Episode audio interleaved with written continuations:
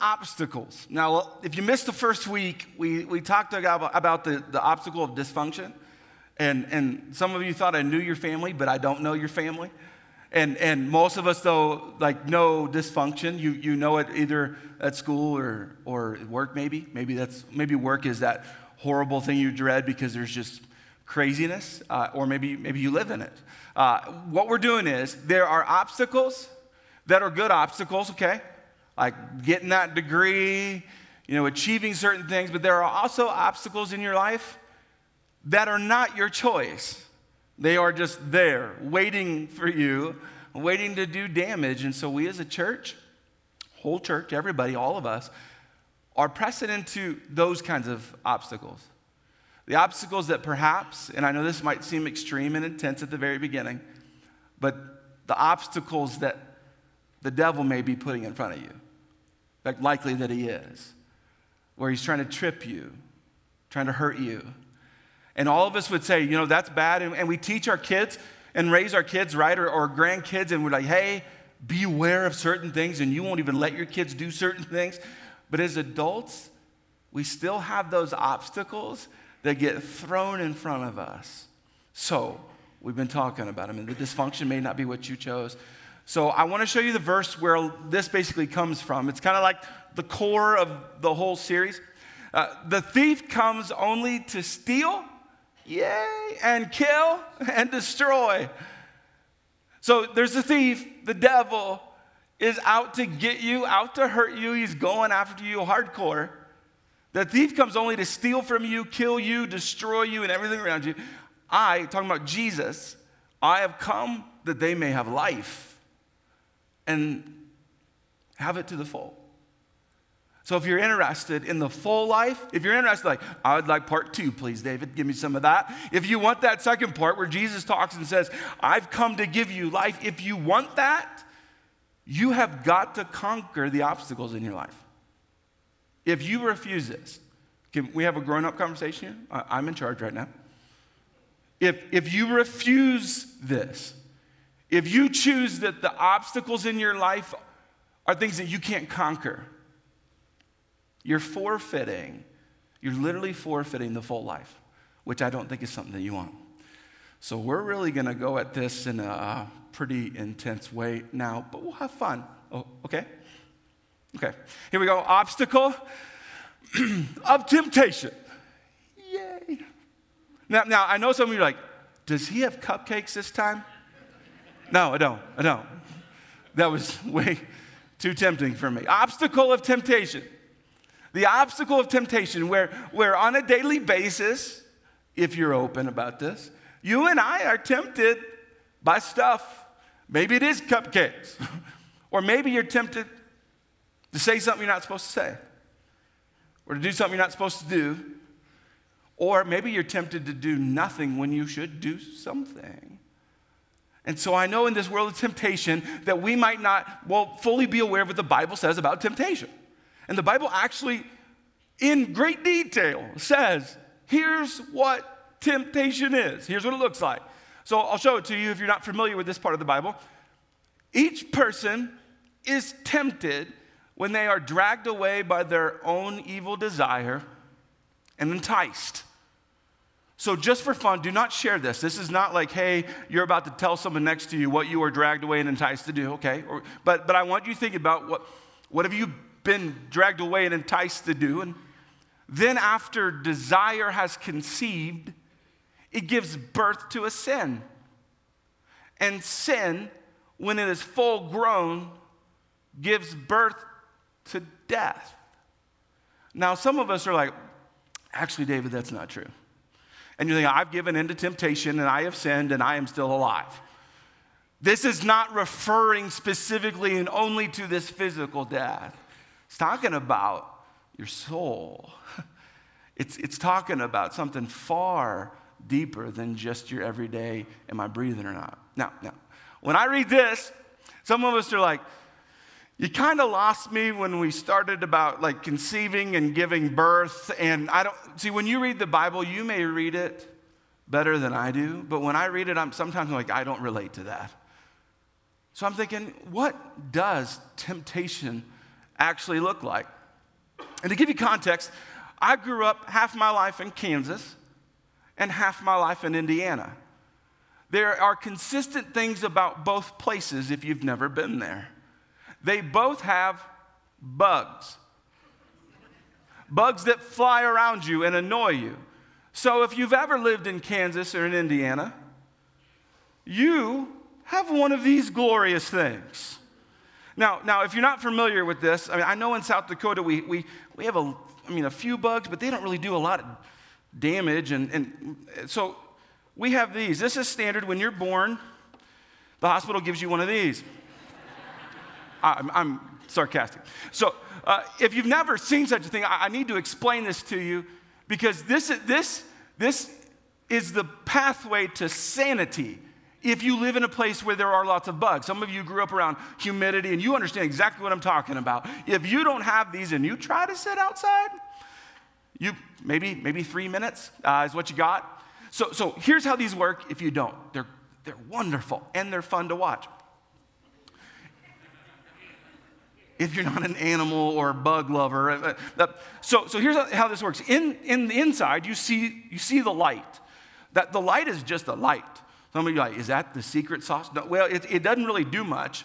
Um, you, you might be able to get a tan by it. So, but, but the light is there to, to trick, entice, to lure in the bugs. That's the whole objective there is, is to get them looking at going, mm, I want some of that light.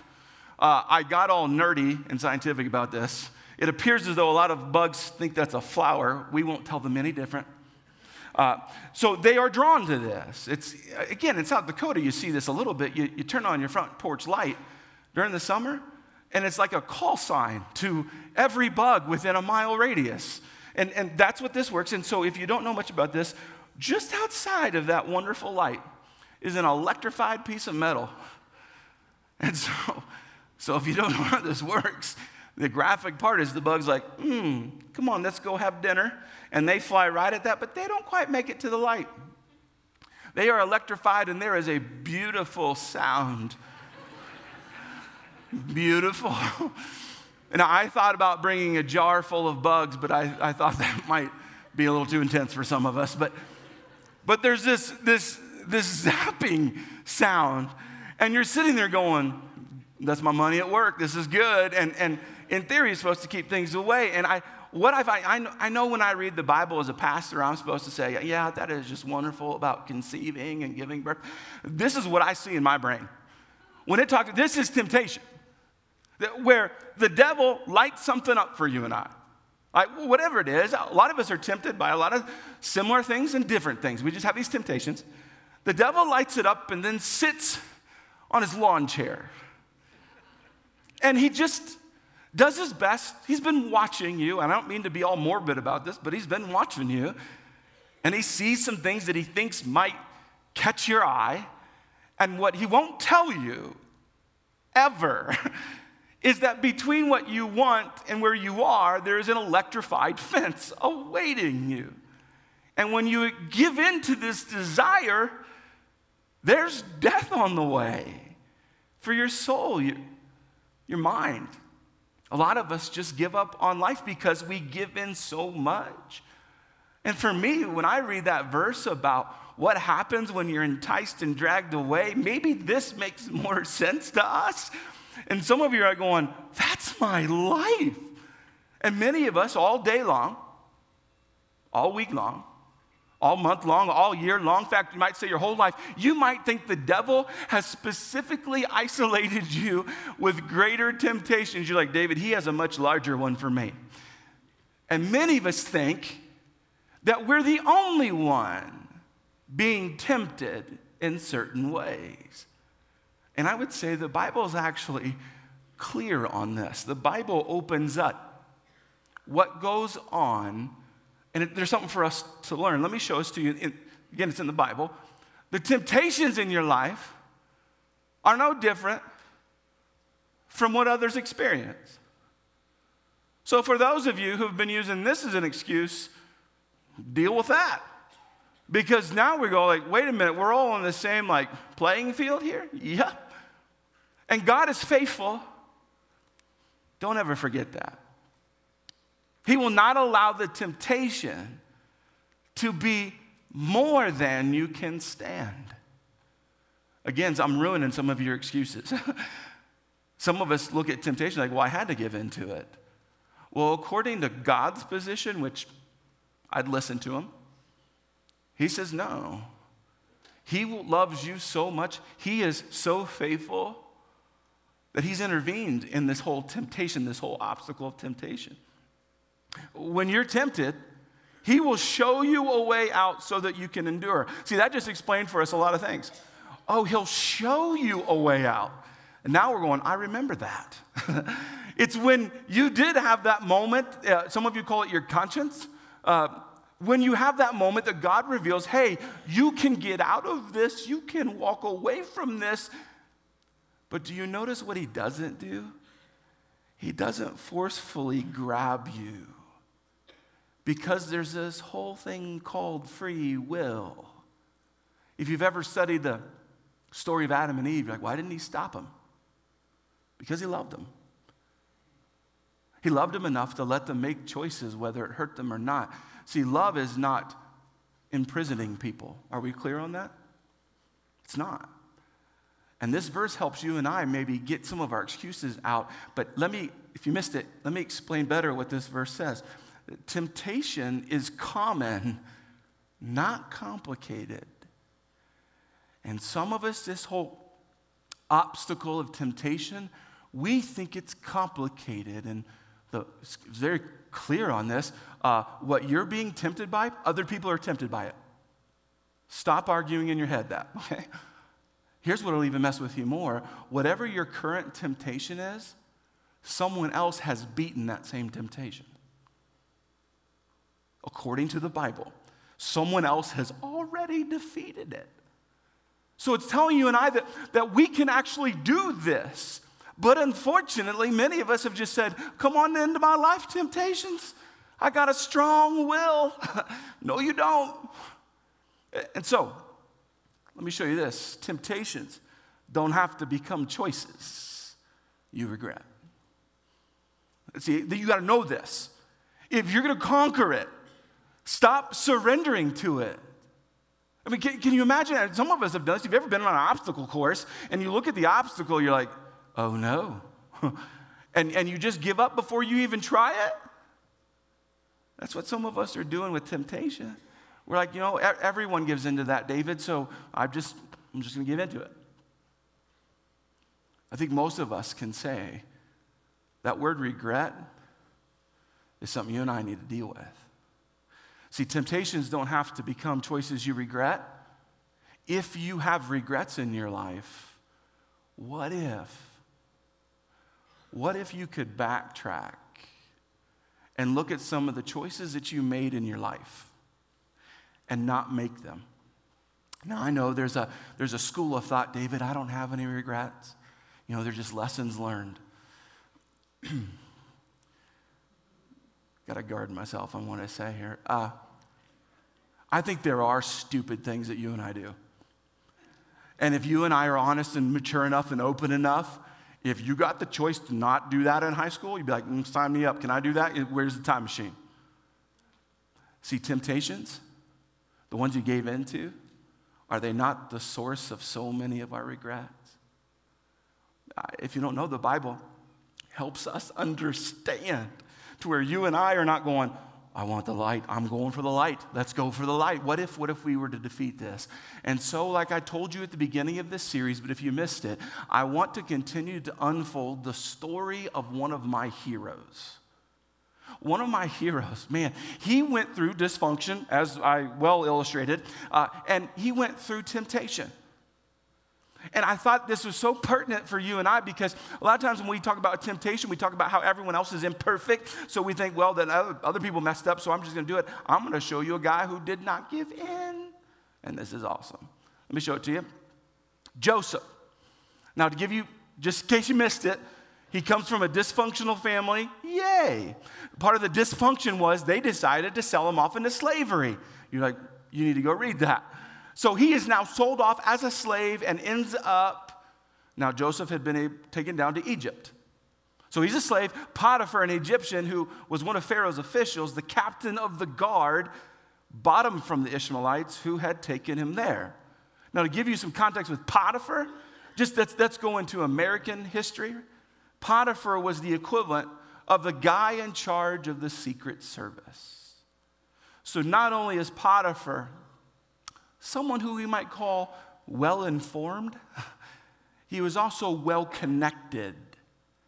He was a big dude in charge and was very, very, very powerful.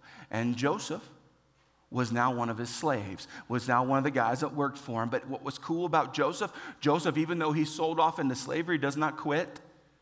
Perhaps that's what God wants you to hear today. Because he was in a bad circumstance, come on. I don't know how many of us have been sold off into slavery. I imagine most of us have not, but that is a bad circumstance. He finds himself in that circumstance and doesn't give up. In fact, he works his tail off and becomes a major leader in the house. So Potiphar left everything he had in Joseph's care. Listen to that. Let that Bible verse mean something to you. He's in a horrible situation and doesn't give up, doesn't say, Well, God must hate me, so it doesn't matter what I do with the rest of my life. He's a slave and still keeps trucking. This is awesome. So Potiphar left everything he had in Joseph's care with Joseph in charge. He did not concern himself with anything except the food he ate. Now, Joseph was a well built dude and handsome. Some of you don't go too far with that. And after a while, his master's wife took notice of Joseph and said, Come to bed with me. Now, in the original language, come to bed with. No, I'm just kidding. You, you get that. Do I need to explain? No. So we understand the temptation. But he refused. But he refused. Some of us wish we had. Whatever your temptation is, he refused.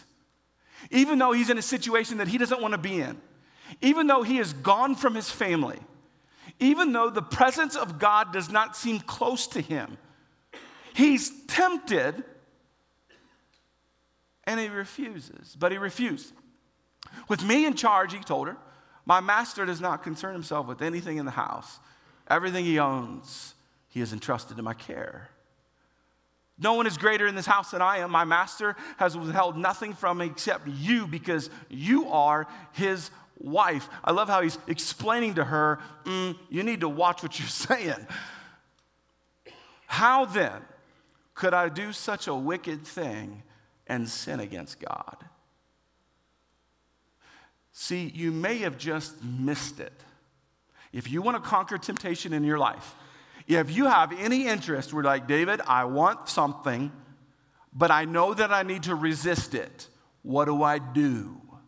Joseph just gave it to us to conquer temptation. Call it what it is. And if this seems so simple, I would argue this is what is destroying the world right now. This is taking us to a place that we do not actually want to be. To conquer temptation, call it what it is. And if you're like, what did he call it? Genesis 39 9 said it. How then could I do such a wicked thing and sin? Call it what it is. Some of us in the midst of temptation, you know what we're doing. You know where I'm going with this. Well, that's not so bad. I mean, times have changed. We live in a different era. the Bible's outdated. And we begin to walk ourselves down a road where we don't call it anymore. We, it's something different. In fact, nowadays it, it's not gossip, it's just genuine concern for the other person. It, it's just between you and I, again and again, and other people. See, we're just changing the, the definition of gossip. Let's go more painful an affair. The amount of times that I've heard, I, it was just a cry because I, I was in a bad marriage, David. My spouse is mean. And so I had to. We begin to twist stuff, and perhaps you've worked around this or lived around this or experienced it where, where we take what the Bible is clear on and without uh, horrible intentions, we redefine stuff, change the meaning of things, justify it away. And perhaps the most significant way to conquer a temptation is to be honest that it's a temptation, is to actually admit it out loud, at least to yourself hey, what I want to do does not honor God. It does not honor my spouse. It does not honor my friends, my teacher, my, my coworkers, whatever situation you're in and you're tempted. Maybe it doesn't honor yourself. Many of us have stopped calling it what it is. Now, here's the continual breakdown. To call it what it is, um, you have to know what it is. I know you're like, you again, you spent all week on that, David? Like that. No, read it for what it is. To be able to call something what it is, you got to know what it is. The unfortunate part is the mass majority of Christians don't even read their Bible. And they wait for me. and what I'm telling you, if you want to know what sin is, if you want to know which direction to not go in your marriage or to not go in parenting or to not go with money, or if you want to know how not to treat people, do you, do you know that the Bible is full of truth? This has gotten so bad, I think, so bad. In, the, in this world of, of just changing the meaning of stuff and redefining stuff, there was a woman that I believe spoke something. In fact, I found it just, she posted it on the internet. I, with all my heart, I know this will seem extreme, with all my heart, believe God gave it to her as prophecy, as words from God Himself to share with the whole world. Her name's Beth Moore. Here's what she said She's speaking to a bunch of 20 uh, year olds. You will watch a generation of Christians, of Christians, set the Bible aside in an attempt to become more like Jesus. And stunningly, it will sound completely plausible. This will be perhaps the cleverest of all the devil's schemes in your generation. Sacrifice truth for love's sake. See, now you're, oh no, many of us have done this. And you will rise or fall based upon whether you will sacrifice one for the other. And then she landed it. Will you have the courage to live in the tension of both truth and love? The Bible says it where there's truth, and grace. The problem with everyday culture, we're like, give me some of that grace. and we want grace. We offer grace because we genuinely care about people. In fact, I would tell you the upcoming youngest generation loves people perhaps better than any other generation. There's a true, genuine care to have an impact in the lives of other people. The problem is, like most of life, we're cutting a certain important part out. It's called truth. And so many of us are walking down destructive lives, not knowing it, trying to love people because we generally care, disregarding truth. In fact, I would tell you, there is not more people today giving in to temptation. Don't, don't think like, yeah, there's just so many more people nowadays giving in to temptation. No, no, no, no. There's a lot of people nowadays redefining what temptation is. That's our problem. Now, some I know when I say this stuff, like, but that Bible is just a stinking rule book, it's outdated, then it's not been taught to you correctly. The Bible isn't a rule book, it's a relationship book.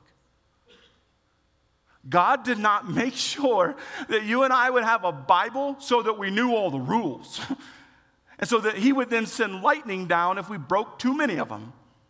That was not the intention of him inspiring and saying, You've got to have this book, this living book, this amazing book. It's a relationship book. That's why Jesus summed up the book.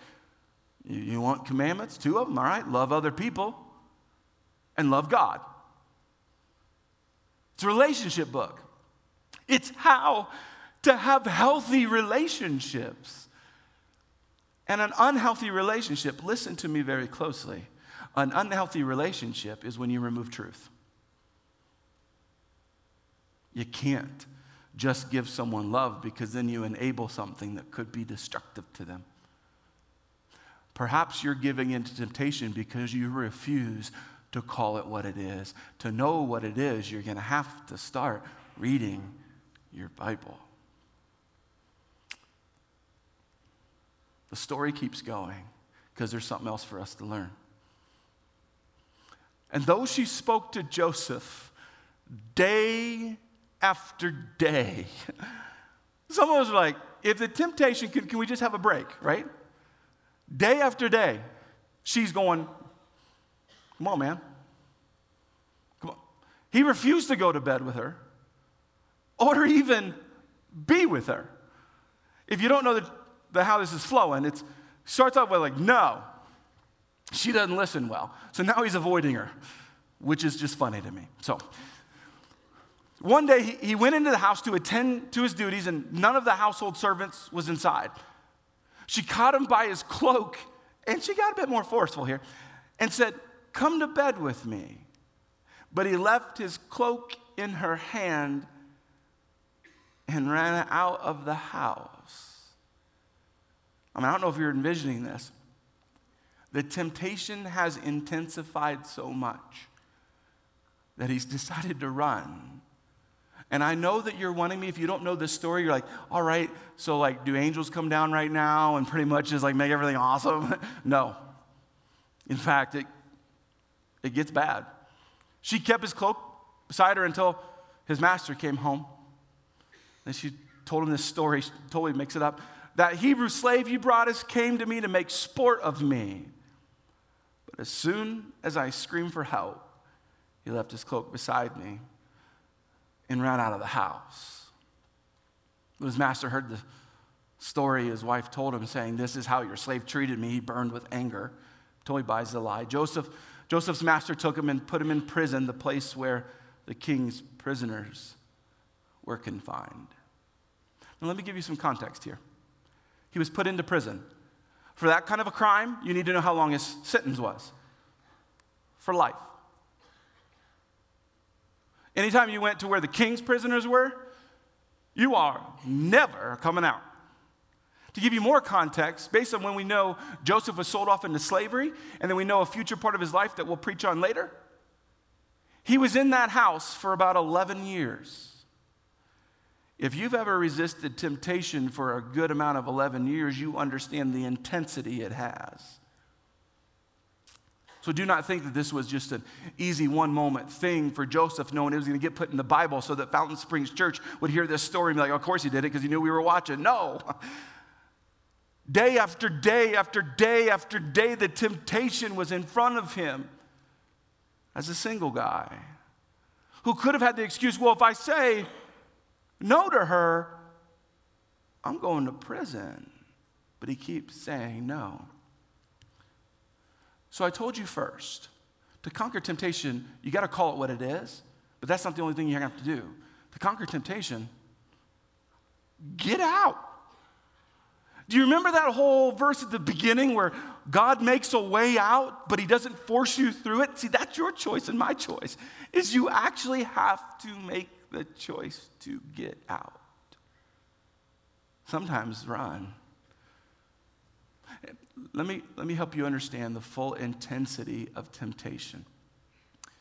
It brings you to a simple yet profound decision indulge or resist. You cannot do anything else other than this. You either indulge or you resist it. See, I knew that a sermon on dysfunction would be fun for some of us because it would be like, I'm going to go fix some stuff. But on temptation, on the stuff that you don't let other people know about, on the stuff that's in your brain right now that you haven't acted on, that temptation, that maybe it's things that you've seen that you're considering that you're processing.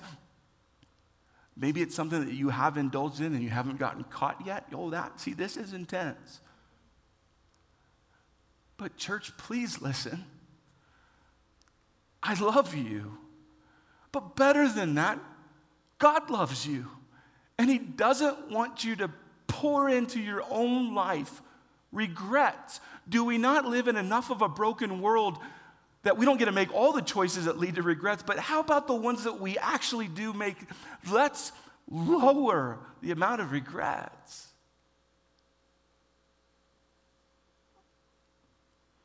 But I know how this works with human nature because I've been there. I've known the right choice and not done it. Maybe you relate to that. you need to know what happens with temptation. I'll show it to you. Temptation never reveals its goal, it is to destroy you. You might have what you think is a great reason to indulge. Maybe you are married to an emotionalist person who does not love you like they should. Maybe you have a bad teacher who doesn't adequately communicate information. And so the way you think to get a good grade is to cheat a little bit. Maybe you don't get paid what you deserve to get paid. So why not take certain things from work or not work as hard? You need to know this. Whenever you are tempted, whenever that obstacle is put in front of you by the devil himself, the goal is to destroy you. And it may not destroy you at first bite, but it will get you. So let me point this whole entire sermon at you, as I've already pointed it at myself. What is your current temptation? Do not say this out loud. If you're going to conquer it, you must be willing to name it. And so, in your own head right now, what is your current temptation that you must conquer? And you know, that's probably a normal question for a pastor to ask. So let me take it one step further. What is your current plan? What's your plan with it? See, I've got to do things in my life, I have to make plans to fight temptation. I don't want to, but I'm trying to eat healthier. It sucks. And to not drink pop guess who had to stop putting pop in his house? And potato chips and a lot of other things. So you get it with health, don't you? If you don't want to eat it, don't buy it. so walk it further into your life. If you don't want it to destroy you, what's your plan? I even have plans for things that aren't current temptations because I'm weird. I don't want the devil to put a very common temptation in front of me. And so I know that a lot of people give into a lot of things that are initiated on the internet. And so my wife and my assistant have every login and every password that I have at any time that they want without ever even telling me, they can go in and check what I've been doing on the internet. Because I don't want to give into that. Because do you understand the regrets that come from that? The conversations that if I give into that, that I have to have with my kids someday and my wife someday and even you. What is your current plan?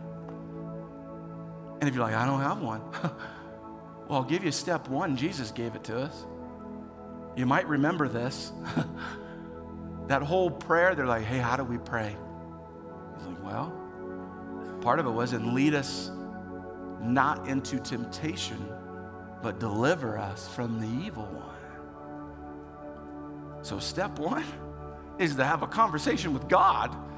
Say, God, deliver me from this. And connect that to what I read to you earlier. He's promised to deliver you, to give you a way out.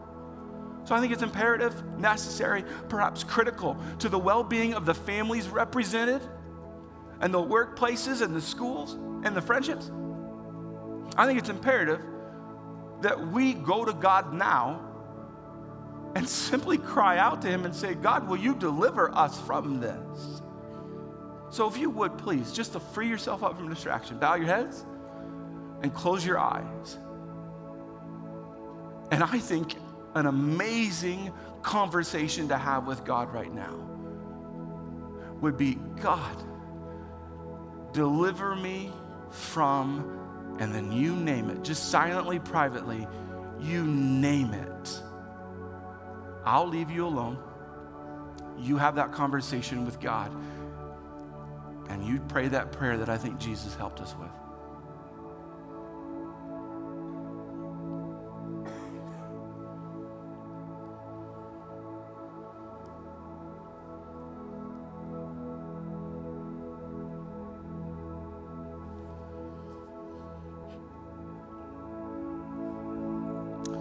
God, on behalf of my family here.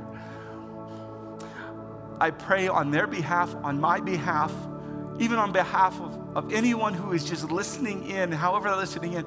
God, deliver us from the evil one. Deliver us from these nasty, destructive temptations. God, I pray for everyone who's single, married, the students, the, the people who are in work environments where there's just there's temptation, the private times, the public times. God, deliver us from evil. God, I pray for us as individuals, as a country, as a world, as Christians. God, deliver us from the evil one. God, I pray for us as leaders, as kids Deliver us from the evil one. And give us the power and courage to call evil evil and to get out. We pray this in the name of Jesus. Amen.